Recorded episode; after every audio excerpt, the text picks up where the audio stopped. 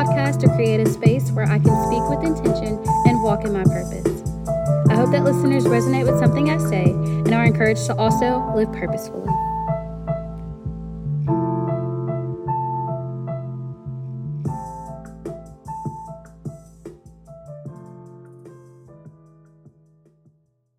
Hey everyone, this is Tania, and this is Nia on Purpose, my third episode.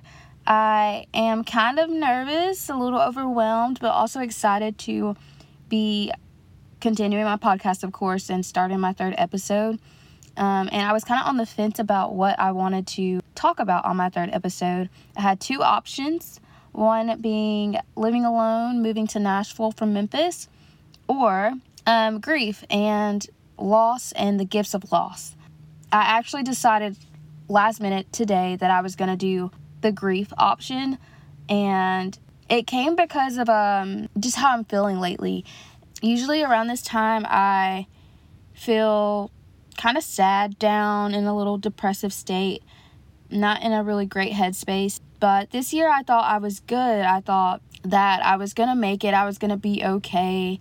I wasn't to be like super sad and isolated and aggressive by nature and things like that. Kind of like those emotional behaviors that I exhibit that I talked about in episode two.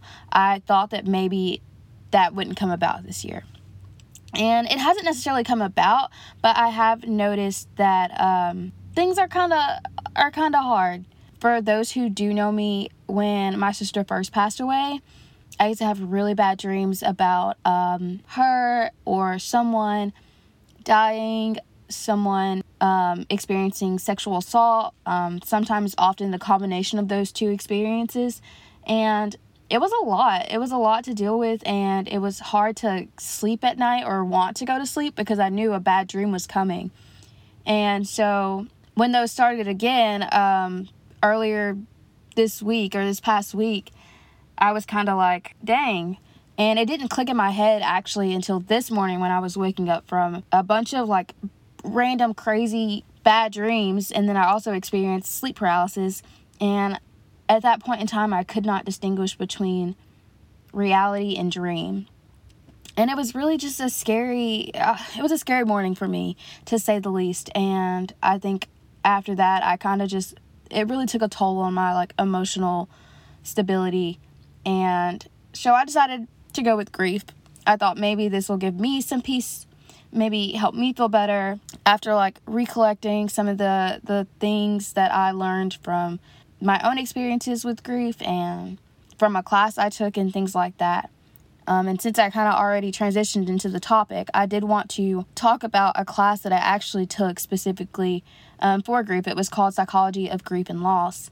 And when it was brought to my attention, I was, this was my second sem, mm, let me think, let me think before I say this. So, my sister passed away in May, and then that was like finals were happening, and and then that summer happened, of course, the following summer, and then my fall semester was really rough. My GPA, my semester GPA went from a 3.8 to a 2.7 in just a semester, and I still to this day think that's insane.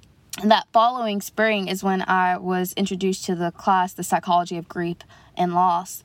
When it was brought to my attention, someone suggested that I take it. Um, she's actually my mentor, Sharon. Um, I appreciate her and love her so much. She has seen me transition into womanhood and experience all these grieving processes throughout my collegiate experience, my undergraduate experience at the University of Memphis. And so I will for, forever appreciate her and even forever appreciate her for introducing me to this class and suggesting that I take it and things like that.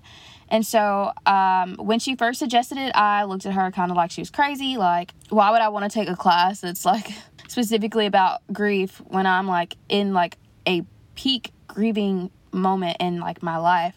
Like, and it's barely been six months since my sister passed away. Why would I want to take a class where I have to sit and listen to people talk about their grief and and and look into my own grief and, and how I feel? And I was like, no, I don't want to do that. Um, but however, I ended up taking the class nonetheless, and I got some really great experiences out of it actually. By the end of it, I had a whole support group um, that I never thought I could. It was kind of like going to um, group therapy every week, but also like with a learning component. Um, and so I love that class. It also gave me the the the ability to not only define what grief is, but like understand it for myself. And the same with loss. I did a quick little Google search of what grief is. Um, it says that it's a noun, um, but it's deep sorrow, especially that caused by someone's death. I sat here with myself looking through like my old textbooks because I still have my textbooks from the class, um, which um, Dr. Robert Neimeyer actually edited and wrote in both of those books. Um, shout out to him as well. But after like my experiences in that class and then reading this very generic Google definition of grief, it was really interesting to see that because I don't think that grief is necessarily always caused by someone's death. Um, I will say mine is typically or obviously caused by someone's death, but grief can happen in in a, in many ways, and I'll get into how grief can happen in many ways and and what loss looks like in those many ways after um, I talk about my sister's death. I realized that I've been on this podcast talking about the fact that my sister is no longer with us, and I haven't mentioned or told the story, I guess, of how she passed away and, and, and how that came about. This had to be like maybe a month, a month and a half or so before she passed away. But one, we were planning for our, our 20th birthday. Um, me and my sister were notorious for um, having some fun parties in college. And so we were planning for our 20th birthday. We were going to go all out, you know, get our hair done, get our makeup done, get some cute little dresses, you know, get the whole baddie experience for our birthday. And um, we were both on board, but about a month and a half out, my sister like kept getting sick. And it was honestly annoying. It was so annoying. I know that is selfish of me to say, but it was so annoying. She would get sick and then she wouldn't want to do anything. And then maybe like a month, three to four weeks um, before she passed away, she also started complaining of chest pains. And so at that point, I'm like, girl, we need some immunity boosting vitamins. We need to get in the gym. We need to get active and, you know, get you in gear and get you ready for this party because you are not missing this party. Like, we made a playlist for it. We, of course, had, like, you know, um, plans for like food and beverages and things like that. And so I was kind of just like, no, we're, we're going to figure this out. And so finally, maybe like at this point, it was probably like three weeks before she passed away. She finally went to see the, um, the, uh, the Lord have mercy, what's it called? The, um, the health center on our campus at the University of Memphis. And they told her that she had anxiety. And when she came back and told me that, that they suggested that her chest pains were stemmed from anxiety, I was like, absolutely not. I don't buy it. Um, and so, if you know me, I have dealt with anxiety and panic attacks probably since like maybe my junior year of high school, maybe my senior year. I can't really remember when they started, but I used to have major panic attacks quite embarrassingly. And um, I was like, that's not nothing that she's experiences that she's experiencing looks like what anxiety looks like. Now, granted, I will say that was very tunnel vision of me, and everyone experiences things differently. But I just was, I just didn't buy it. I was just like, they just slapped a band aid on this, but whatever. She, you know, continued to like, obviously, like, little did we know, she continued to get worse. And she then got a really bad cold again. And this was probably like a week before she passed away. And so my mom came down to take care of Denise. She noticed, she also noticed that Denise was getting sick and staying sick a lot and, and having a hard time. And at this point, my sister was also very unwilling to go out, um, very unwilling to go to class. She would say that her chest pains hurt so bad that um, it made it, she, she had a hard time breathing. Even walking to class every day, she started skipping class because it just she couldn't she couldn't do it and me being selfish and naive and and oblivious to what was truly going on I was mad at her. I was angry and frustrated with her. Like, why are you not going to class? Why are you not living your life? We are nearly 20. We're so young. We have such a like huge life before us. Like, come on. Like, let's let's let's get out there and live. But she was turning down like events. Um, she was in a sorority, Tau Beta Sigma, and she wasn't going to events and she was laying in the bed all day and it was just it was just so frustrating and so then my mom came and i remember i was getting ready for our birthday party and Tanise was in the bed and she was like yeah i'm not going and so that's why i also said that, that in my last podcast that um, my last episode that i celebrated my 20th birthday by myself and so she was not well and we just didn't know to to the severity of it my birthday is now here. Um, our birthday is now here. And I go off and I celebrate and come back home. Mom's still there taking care of her. And that was that. The next day, April 30th, um, is when we actually took my sister to the hospital.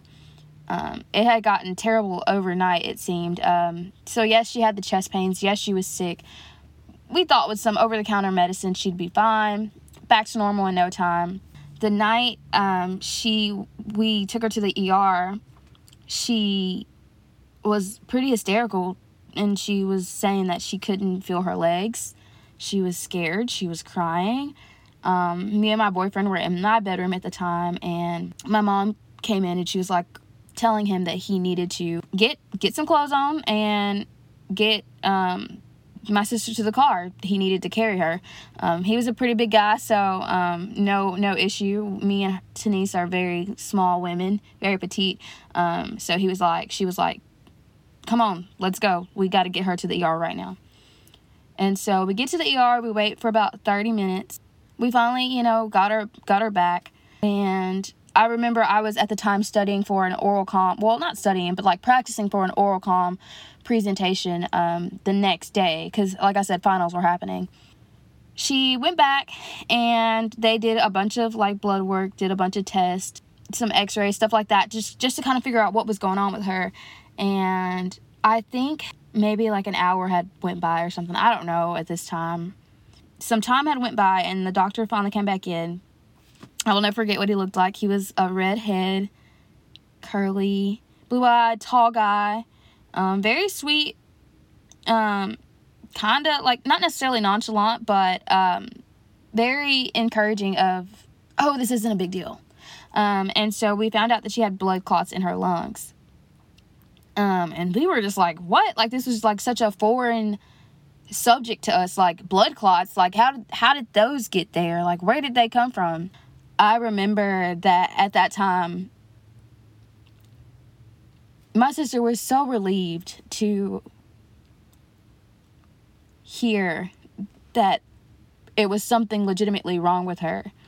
And she just grabbed my hand. And me and my sister are not like very physical. We didn't hug. We didn't like touch a lot, like, or nothing like that. And when she held my hand, I just knew like how relieved she was to know that something was wrong, but we're gonna fix it.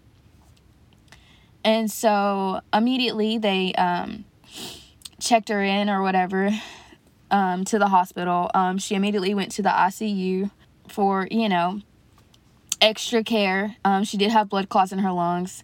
The doctor did assure us that it was okay. She was going to be put on blood thinners and be on her way, but um, that was not the case. Um, I guess, um, you know, there were just some other probably maybe underlying factors that we were yet to know of that made it even harder on her body and things like that. But she did have also a cold. She was fighting a cold, and so that also made it harder um, on her oxygen levels and things like that. Um, but she stayed in the hospital for the entirety of the rest of her life. She ended up having multiple like just problems like even with the she never walked again um some days I like it just is so crazy how how it progressed so seemingly quickly. I remember there were days where she couldn't eat on her own. Um, like I said, she never walked again. She never got out of the bed. Um, and she, um, it broke my heart when they put her on a ventilator because I was like, what in the world? what in the world is this for? Like, we didn't even tell a lot of people that my sister was even in the hospital because we didn't think it was that big of a deal. She was on the ventilator for probably like day four, day five, and those were the worst. It was hard to see her like that. And I would cut cut my, my visits short to be honest with you. Um, but I was working on trying to do her finals, do my finals, and it seemed like all like the entire family was just arguing and arguing and arguing. Um, her heart rate was consistently at like 140 for like as far as we know for seven days straight. I only say for we know because we don't know how long her heart was overworking itself to compensate for the lack of oxygen that she was receiving. Her oxygen levels were always super low, and they said when her um, heart rate gets below 100, we'll transfer out of the um, ICU. She'll go into a regular room. She'll be in a better condition, um, and then she'll be able to go home. Her heart rate dropped to below 100 the day before she passed away. And I remember she was so happy. I remember me, um, one of my current friends and coworkers, and my brother were planning to like bring a cake to the hospital since she really didn't get to celebrate her birthday. And the next day, it spiked right back up. I actually think she wasn't able to go home that day.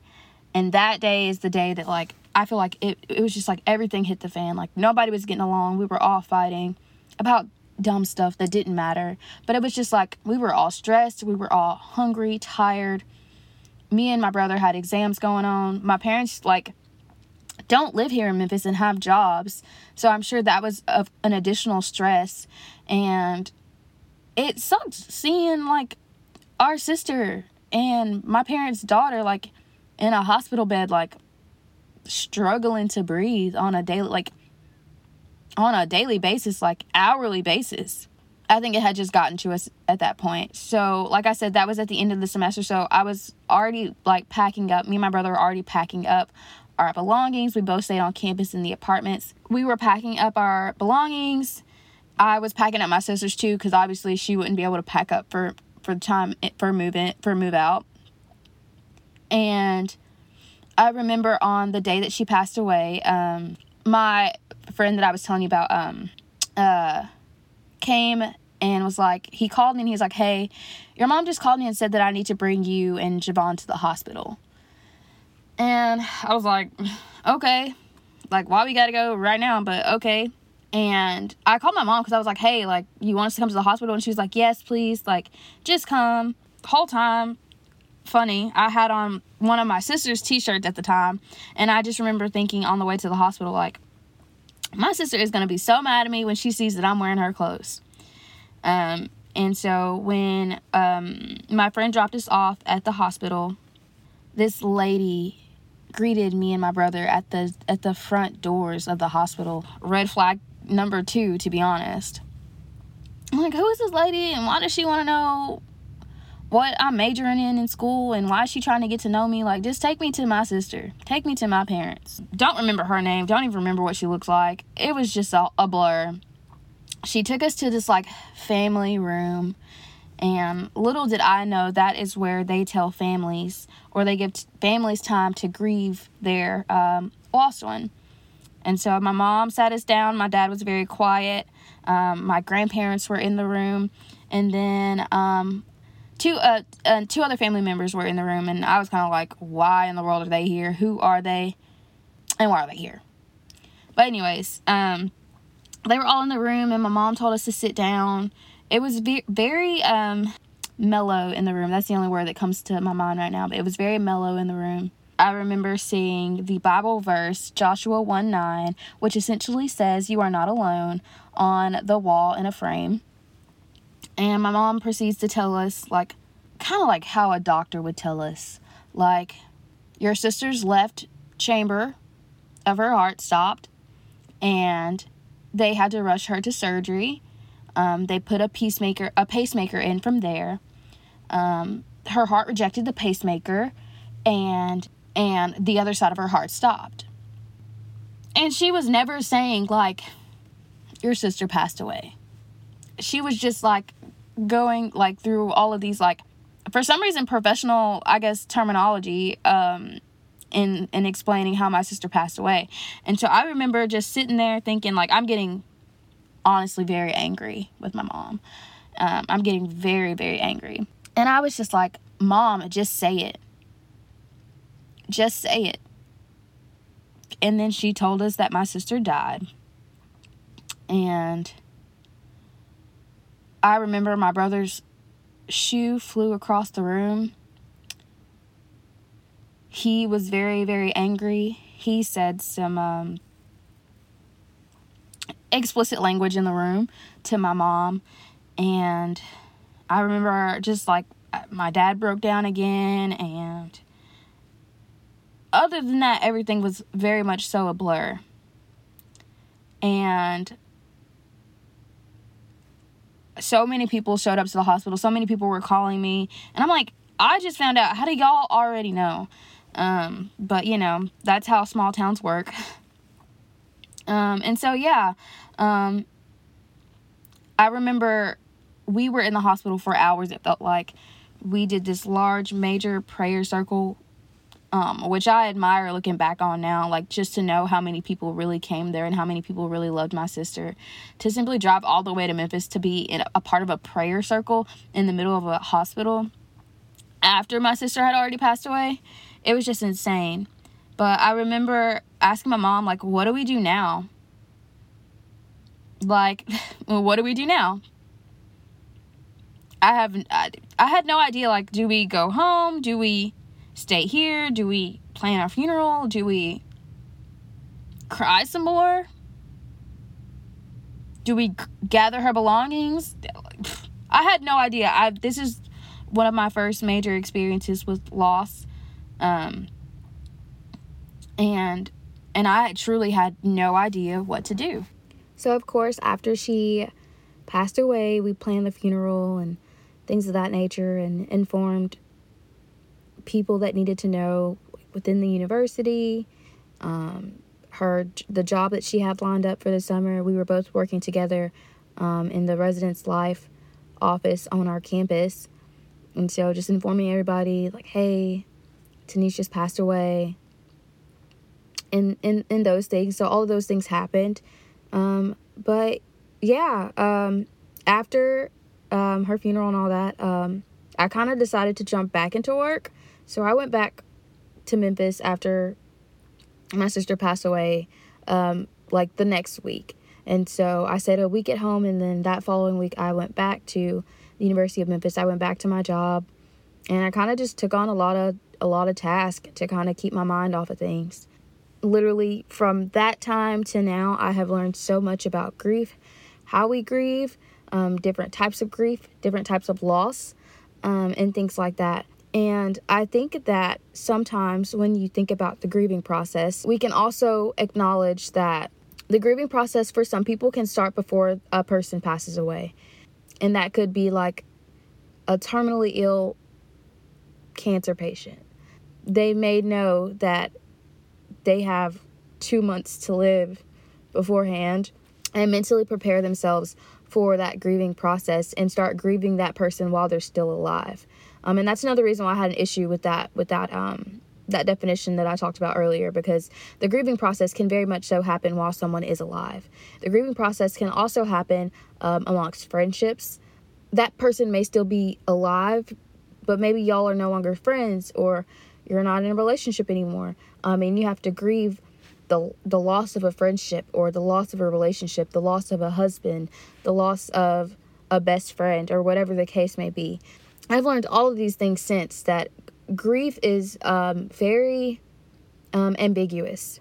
It's very ambiguous, and sometimes we often fail to realize that. And I think that I have learned all the different types of losses that I've experienced solely because of that. Um, but um, in the same sense, I will say that I definitely think that there are gifts of loss.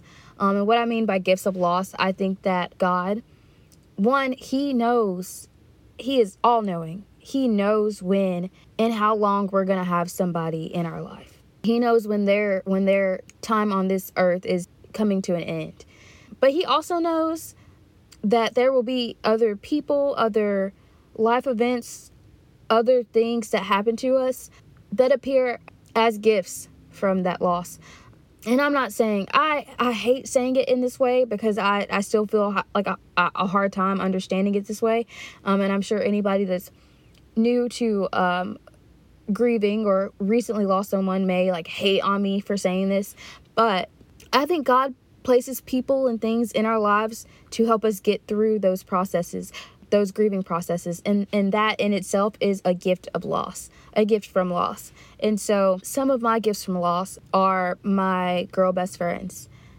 I like i said went back to work pretty much right after my sister passed away and i met six is it six of us? Seven of us? Lord have mercy. I met a group of girls that um, we all ended up working together. Um, and to this day we're still the best of friends. I think that god placed them in my life at that time to be a, a major part of my support system. Um, and I'm sure even to this day, I don't even know if they know how much they mean to me or that, that or that I call them um, gifts from my, my loss of my sister. And before my sister passed away, um, we didn't really have that many girlfriends. We had a couple, but not that many it was really weird after she passed away, like the idea of making new friends, let alone making girlfriends, because I already had a, a built in best friend my entire life, literally from womb, from birth. Um, and so that was definitely a weird concept for me to kind of grasp, creating friendships with girls. Like, why? but um, nonetheless, I, I met all of them, and they truly helped me along the way. In some form or fashion each one of them reminded me of my sister in some way. I also don't know if they they knew that. In a, in a very specific way very specific to their personality traits and those characteristics that they hold they definitely reminded me of my sister in a way and i think that that also carried me through. And so i think that we are often given people again to support us even even if they don't even know it quite yet and as I said earlier, there are many different types of losses that I realized that I experienced or or had to grieve because of my the loss of my sister. And one of them was loss of like my identity, my self-identity. I definitely went through a crisis. I didn't know who I was without my sister. Am I still technically a twin? Will people still call me twin? It was just so weird because it was always two of us and that was a part of my identity being i guess a twosome. And i didn't know how to operate without that. And i also kind of think like a bit of loss of sanity. After my sister passed away i went through some crazy experiences. I don't know how many people know this especially those in my family that are probably going to listen to this episode but i began to take on some peculiar activities. I did dabble with Adderall pretty frequently to help myself stay up at night because I would have nightmares. I started drinking a ton. Now, I think, honestly, to be completely honest with anyone listening and with myself, when you're in college, you you sometimes experience that that enjoyment of like drinking and going out and partying and stuff like that. But I definitely think I took it to the next level. Trying to drink to to black out so that you don't have any dreams at night, drinking so that, like, you know, you don't have to feel anything else. And it really took a toll, I think, on on my life and my experiences. Um, I ended up finding out that Adderall affects your thyroid negatively if you have issues with your thyroid. And so that was a, a lesson I kind of had to learn and and stop popping some freaking Adderall because why are you even doing that? There's different coping mechanisms that we can take advantage of that I guess I just wasn't willing and ready and open to to do. But it's all part of everyone's grieving process. Every everyone's grieving process looks different. And then another loss that I feel like I experienced from losing my sister was I don't know how to say this. Maybe like my relationship with God or maybe my loss my uh, of my relationship with religion. Um, I was very, very, very, very, very angry with God for a long time. Like, you knew this would happen. You planned this all along.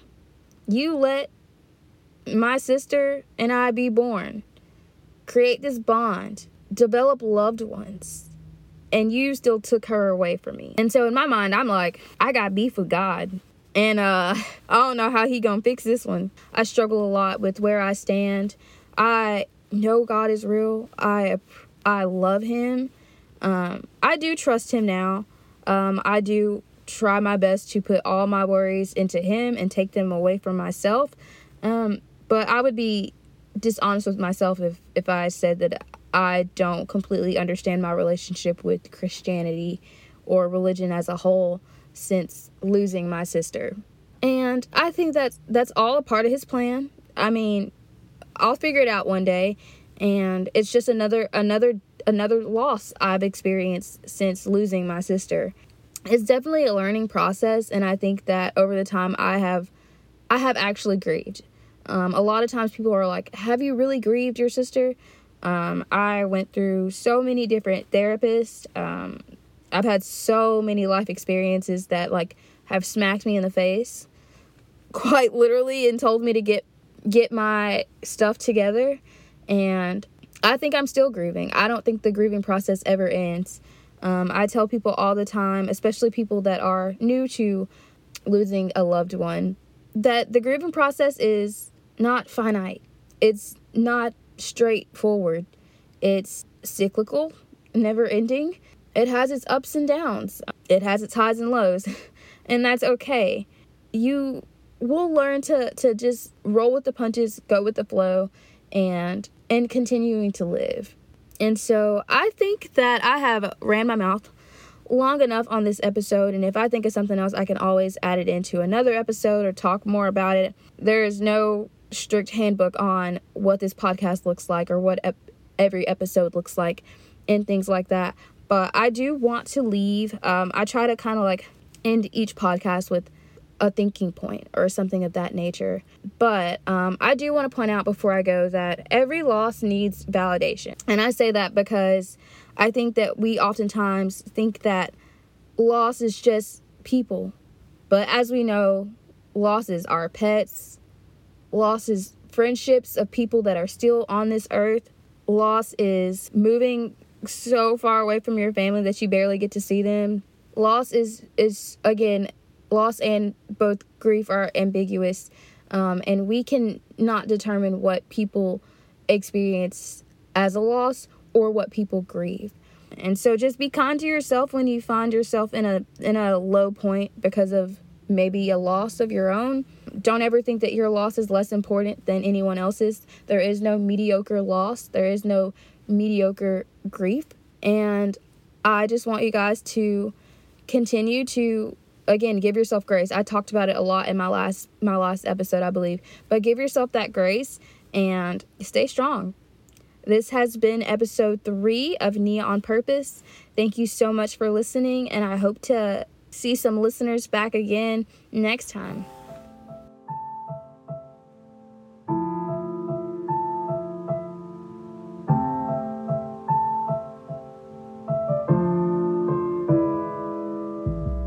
Again for listening to Nia on Purpose. My goal is always to reach a new individual and encourage the spread of love, hope, compassion, and peace. I hope I succeeded, and I hope y'all come back for more. Be sure to support me in any way you see fit, and tune in next time. And remember, it was always on purpose.